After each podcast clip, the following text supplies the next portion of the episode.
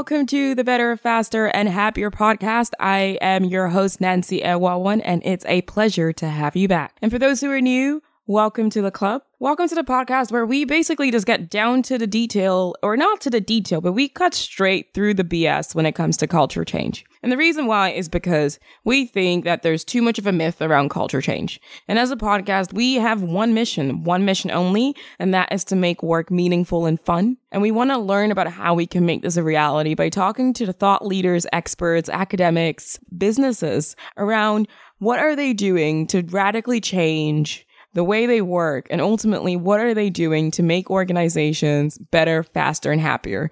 So in this podcast, episode, I had an awesome conversation with Gideon, who is part of Organize Agile from the Netherlands. I'll get into a bit more into that once we play the episode. But key takeaways from this episode is that when it comes to selecting what tools we use, whether we want to work with Kanban or Scrum, whether we want to use OKRs to set our goals and to set what's important, it's really valuable that we have a clear idea around what is the culture we're trying to build. And from that point, really reverse engineer back to selecting the type of tools we want. So for example, if you want to build a culture that's where at the heart of it, it's autonomy. And that's something that you really, really, really are passionate about be clear about what that means to you. Be clear about what that looks like in your workplace. Because ultimately, if that is something that is at the heart of your organizational culture that you're trying to build, the identity, it starts to shape how OKRs are created, how they're used in the organization, the conversations we build around it.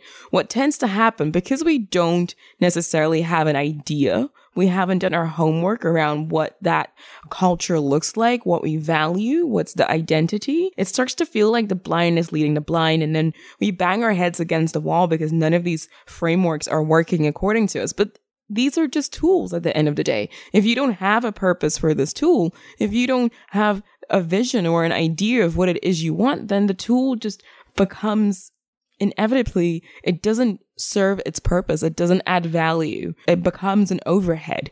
And I, I, honestly think that's basically what you have, even with agile transformations. We cling on to the trend. We don't have an idea what it is we actually want. And that's something that I really got away from uh, my conversation with Gideon. Something else I got away from it, and please do stay and, and listen to it because he does really give some really great tangible examples. One of them being having cultural engineers? Uh, why is it only technical engineers and designers? It's also really interesting. We were also talking, at least I think it was this episode. If it's not this episode, I promise, I promise, I promise we will add it. I say we, but at the moment it's only me running this podcast. But I promise that if it's not in this episode, let me know in the comment or just drop me an email and I'll make sure that we get this content out there. But something that was really, really crucial in my conversation with Gideon is that the organization that you see is the product of the leadership team. And what I mean with that statement is that the software products that engineers build that are given to the customers, that same analogy, in that analogy, I would say the product is the organization and the customers are the people who come and work. And that basically means that a leadership team serves its people. It serves its people as customers. And what that means is that just like we have feedback loops with an organization and its customer, the leadership team needs feedback loops between the organization itself, this intangible product service that they're giving to people to come and work for them.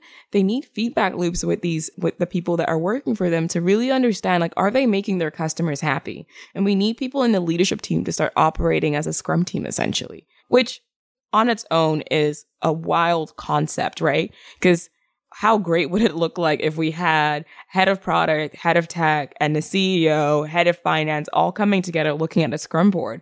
And I think the way how they communicate and the way how they collaborate will start to actually add value to the rest of the organization.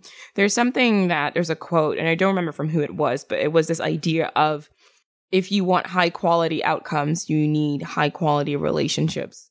And when you look at how the relationships are between people in a leadership team, the way how you can assess if they communicate a lot or if they collaborate well is by looking at how the different departments actually work together.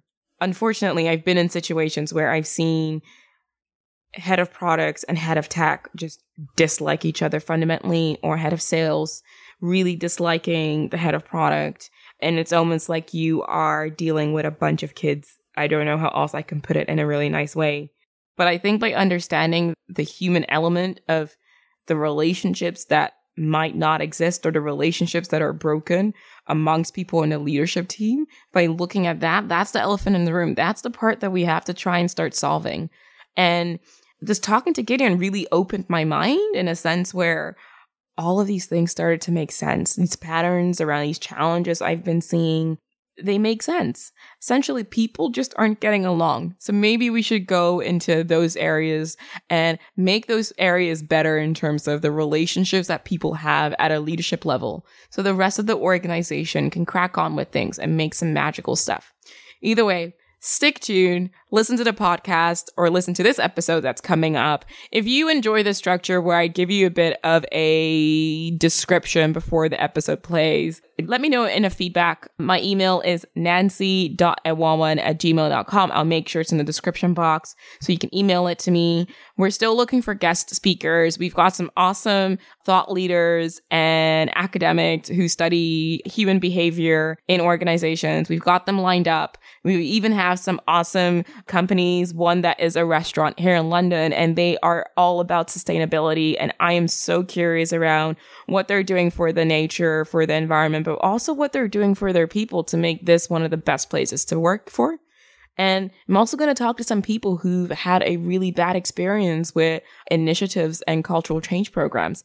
Because as much as we want to talk about successes, I think this is a podcast that needs to get straight to the point, cut through the BS, and also share some lows. So I'll definitely be doing my best looking for speakers around that. But anyways, stick tuned. Enough about me. Just get straight into the podcast. Enjoy. So right now I've got Gideon from Organize Agile who do some awesome stuff from the Netherlands, but I won't talk much about what they do because I'm sure he can do a better job at it. So Gideon, what do you guys do at Organize Agile? Well, thank you, Nancy, for inviting me. And what we do at Organize Agile is, in a very big picture, changing the future of work. Obviously, that is a big mission for us, but we think it very much befits us because we're trying to make people think in different ways about work, to renew their perspective, and to really make them change the way they work so that in the end we change the future of work. So that's our main mission, but we do that in a lot of practical ways as well. Great. So, what are some of those practical ways? Yeah.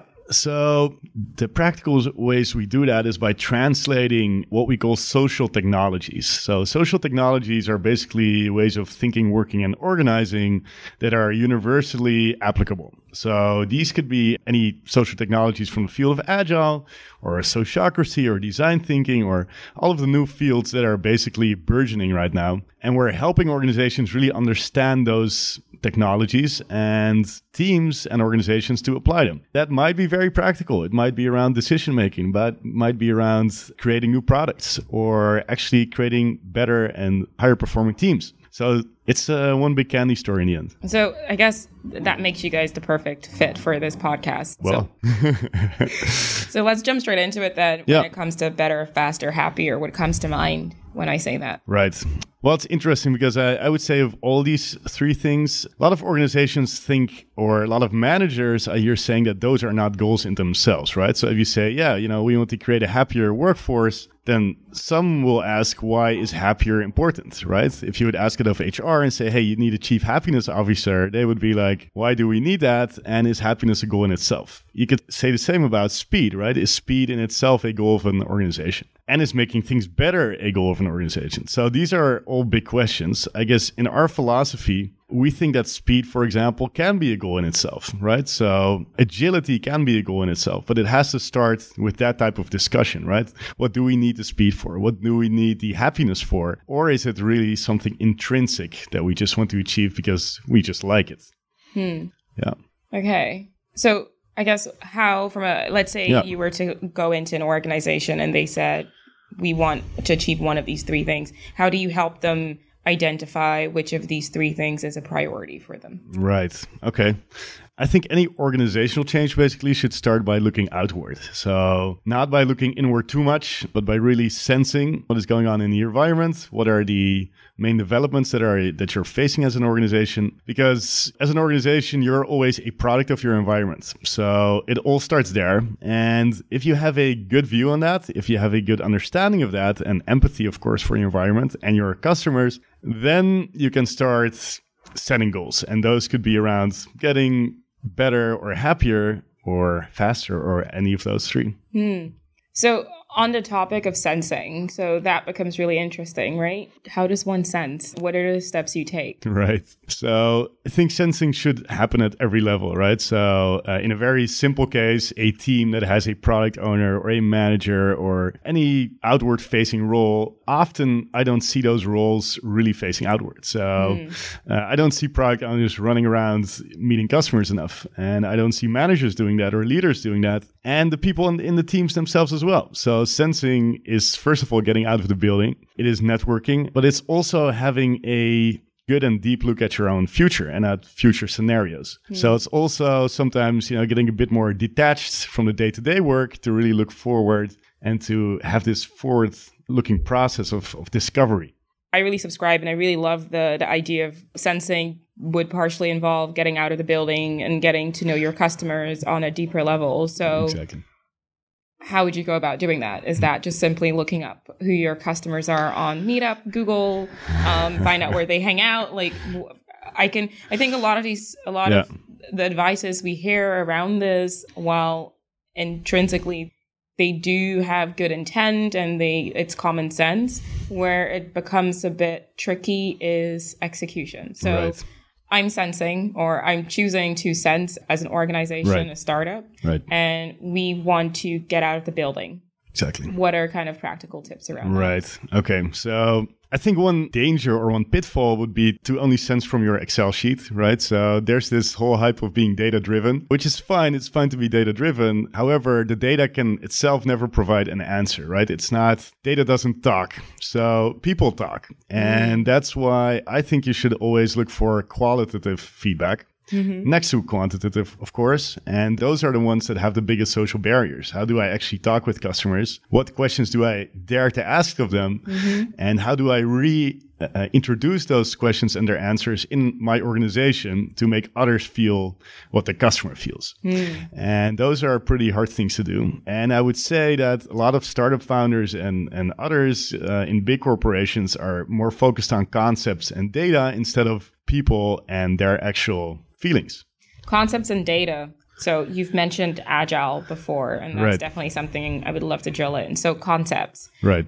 I think people get caught up in the concept of Scrum and Kanban, and there's a entire war between which methodology to pick. Right. Um, but it's people orientated at the end of the day. So what what are your thoughts around that? Yeah, so it's very interesting that you you notice the uh, methodology wars, and this happens between Scrum and Kanban, but it also happens between well, SAFe and LeSS, right, and scaling mm. frameworks, etc the ultimate agile ninja, of course, so to say, would combine any instruments or tools that are necessary to, to get the job done. However, you know, there's still a lot of us who like out of the box solutions, right? I buy this solution, I buy Scrum, I buy SAFe, so it should work for me. Well, mm. it doesn't work that way. So the real trick is, of course, is to start engineering agile organizations. So not using agile for engineers, but actually using the engineering mindset to get together the best lines of code, as an engineer would say. But in our world, that would probably be getting together the best aspects of these social technologies and the best instruments to serve those teams and those people. I love watching the wars because there's a lot of, you know, juicy discussions going on and we can mm-hmm. learn from them. However, the only truth out there is what is really happening in your organization and that never has a very simple answer. Mm. Otherwise, it would not be a complex system. So you've used the word social technology, which yeah. and and taking more of an engineering mindset. Yeah which is interesting because a few days back, I thought to myself, I should change my title to being a cultural engineer. Wow. engineer cultures, right? When you say adopting an engineering mindset, what do you mean with that? Yeah, so engineering in the sense that you look at your organization as a stack of well, let's say very oddly shaped Lego blocks, and you try to build something out of it. Now, the hard part here is that these Lego blocks are actually people and they are very unpredictable sometimes. So mm-hmm. it's even a higher level of engineering. It's so it's social engineering basically, in which you try to get together the right people, but also the right mindset and way of working that serves them. So yeah, it's very much engineering in the sense that it's a very complex puzzle you're trying to solve. And it's one you can't solve by just figuring out one solution. It's something you can only solve by sensing and responding all the time. I hear a lot of what you say, and what, yeah. where my thought is going is that how come this makes or it appears to make sense for people who unfortunately are in the trenches. Right. But when it comes to leadership, so the ones who are far detached from it, right, it doesn't. So right. how can you go about bringing that message across to them so that they do understand that culture is something that is constructed. It's right. something you engineer, right. and that there are technology tools out there, but they're social technology right. tools, and they prove to be successful in other places. Right. And how do you bring it across that they understand it's not a one size fit all, and it's a, a, constant, as you just said, sensing and probing and experimenting. How do you bring that across to someone who's not necessarily involved in the date? Well, that's very that's a very interesting question. First of all, because the leaders we have out there are usually used to well creating successful business concepts so they're starting from the concept and they're not starting from the culture or from the organization right it's mm. not their strong suit naturally because if you have a brilliant business idea, it's usually not an idea in the sense of let's build an amazing culture and on top of that sell a product. It's usually let's sell the product and let's see what happens with the culture later. So actually starting from a different vantage point, different starting point, starting from a culture or starting from the way an organization moves, it's a total mind shift. So actually helping leaders realize that, of course, it's a huge task. We aren't there yet. But I hear some promising voices, uh, especially from Silicon Valley, where leaders are saying, hey, you know, culture is my top priority. Mm. And uh, I even heard the CEO of Verizon say this, which is, of course, a huge company. He said, as a leader, I'm busy with only two things. What's our strategy, right? Which direction are we moving in? And how can we improve our culture? So, and actually, I would say, even if he scraps the strategy, being busy with culture would still be enough mm. and would mm. still make his organization successful. Mm. So, starting off with culture. Exactly. What does that look like? Yeah, what does that look like? So, now, there's the big question of how you define culture. Yeah. Uh, you could say that it's a bunch of interactions in a certain pattern, right? So we're used to behaving in a certain way and thinking in a certain way. And it's a sum of all of that. Mm-hmm. So just starting a cultural change program doesn't usually get anybody excited. Uh, exactly because it is so uh, so vague. Yeah. Mm. So I changing culture should be around unearthing those patterns, making them transparent, and making them a topic of discussion. Right. So one of the big challenges, of course, is to be honest enough and open enough to actually discuss cultural patterns right? So we see a lot of things happening. We see leadership behave in a certain way. We see teams behave in a certain way, but we're just not, we don't feel safe enough to address it. Hmm. So the start of any cultural change should be the ability to address those patterns. And that should start by, well, bringing people together to actually look at them, right? So, and to reflect. And if you don't have any time to reflect on your culture, there's no way to change it anyway. Yes. And I think that's something where I, so if you don't have time to reflect on your culture, then that's probably the number one place you want to start. Exactly. Um, I think, unfortunately, especially here in London, a lot of whether you're a startup or a corporation, there is such a focus on delivery that there is absolutely no time to right. reflect. Right. Something that I've personally done in the past is doing workshops around system thinking. So mm. letting the system show you where the problems are. And that's something I would like to drill down a bit more with you yeah. is something that someone's presented to me is that the system will signal to you where it's having problems. Right. And signals can look like many different things. It can look like conflict. Right. It can look like frustration. It can look like people exiting. Right. So with the companies that you've worked with, have you seen signals where you see the system is just not working and it's mm. trying to tell mm. you hey, we've got a problem. Right. So this systems thinking perspective you're bringing in here, I think is very useful, especially because it shows that it's something bigger than people themselves, right? Mm. It's by definition, it's a system. So what is very challenging about that is you can't change it alone. It cannot be some leader someday saying, Hey, we have to change this because the system might just get back at him, right? Mm. Or get back at her. So the challenge there is that it's a collective problem. So it becomes a problem of the whole system. And being able to address, address that at a systems level is huge. Now, the interesting thing about systems thinking is the thinking part, right? That you're actually thinking about how the system works and how it creates certain behavioral patterns. And well, thinking for me again is reflection, and for that you need time. So I think the approach you talked about, which is taking the time to look at the system, is, is key. Mm. So, so we can go into a lot of that topic into yeah. more detail.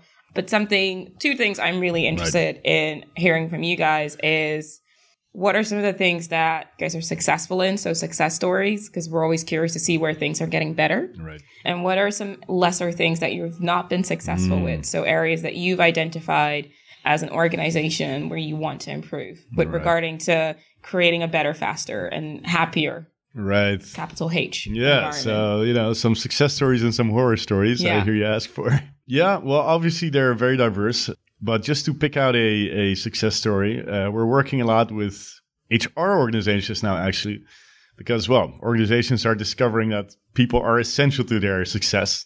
And HR is still very much a procedural, operational part of the organization. So the successes we have there are mainly about well, changing the mindset in HR, but also changing their instruments. And to name a very simple one, uh, we have helped a big retail organization work on their performance management uh, system. And what you see there is that traditionally that's a very slow and long cycle system. And to create a much shorter cycled one in which people have frequent stand up like conversations about their growth and their development is actually a great way to improve, well, the people side of an organization. So performance management and HR, I think, are have a huge potential, and we're working a lot with these types of organizations. And that's just to name an example. Also, what I see is our successes are also a lot in skilled agile applications. So if you have a bunch of teams, the risk of agile organizations is that those teams will become the new silos. So it's great to have a multidisciplinary team, but if you have a whole bunch of them, before you know it, they'll they'll start disconnect. So bringing them together in a room often is a huge success.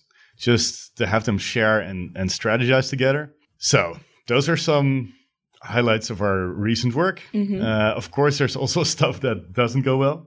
Yeah, to name a recent example, a leadership team we're, we're helping at a big insurance company. They feel the need to change. They see that, you know, the insurance industry is changing rapidly, but they have a hard time to really change, you know, their management team mindset.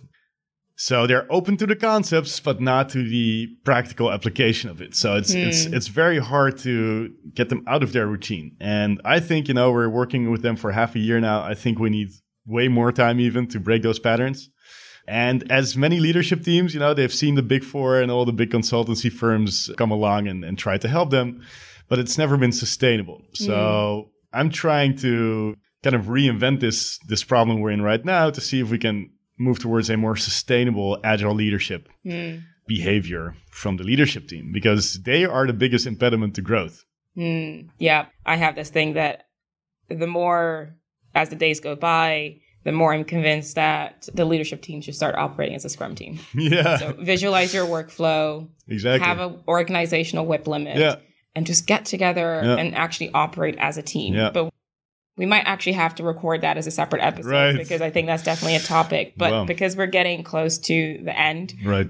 I like to leave the listeners with some things that they can go away and plug and play into their own lives. And this is really looking at it from a tooling perspective or mm. even books. Right. So, what are any tools that you guys are using to either help your clients get better, faster, and happier, or yourself? Or what are any books that you say every single person should mm. read this book hmm. because it will make things better for you? right. Great. So I think a book I would recommend, uh, a book in English, because um, uh, yeah, it would be the book Unlearn. It's a pretty new book by Barry O'Reilly. Well, he's a great connection of mine, and basically, what he tries to describe is that we try to learn a lot, but we forget to actually say goodbye to certain unproductive patterns mm. and ways of thinking. And so often it takes active unlearning to be able to learn new things. Mm. So, and he makes this very practical and very applicable to the agile world in which we're stuck in a lot of behaviors. And the key is to start unlearning. So that starts with identifying what types of behavior brought you where you are right now, but will not help you in the next phase. So that's a book I would recommend. Apart from that, of course, our own books about Agile HR uh, and Scrum. And we're doing more and more work within virtual reality. So teams that are in different locations uh, to help them actually collaborate in new ways. So we've been busy building a platform around that, which we're already using now, which is called Team Spaces VR. So that's a nice tool for new ways to collaborate and to be really immersed into a oh, type of exciting. design environment. Yeah. yeah. So that's pretty cool. And of course, there's other ones. So Oh, I think the team space one is yeah. really exciting. Great. Yeah. If there's yeah. any if there's any resources or any link that you guys can share, then I can yeah. make sure that the listeners get access right. to that if there's Yeah, great. I mean there's there's one more thing by the way. We're doing research into the way HR organizations apply agile. Yeah. And it's called the state of agile HR. Uh, so you can find that at the stateofagilehr.com. Now, that gives you an opportunity to actually give feedback on how HR is or is not using Agile principles. And we'll publish the first state of Agile HR at the end of the summer. Oh, that's exciting. I'll make sure, uh, for those who are listening, I'll make sure that I add that to the description box. And yeah, thank you. That's it. Thank you, Nancy. Very inspiring. Okay. Bye, guys.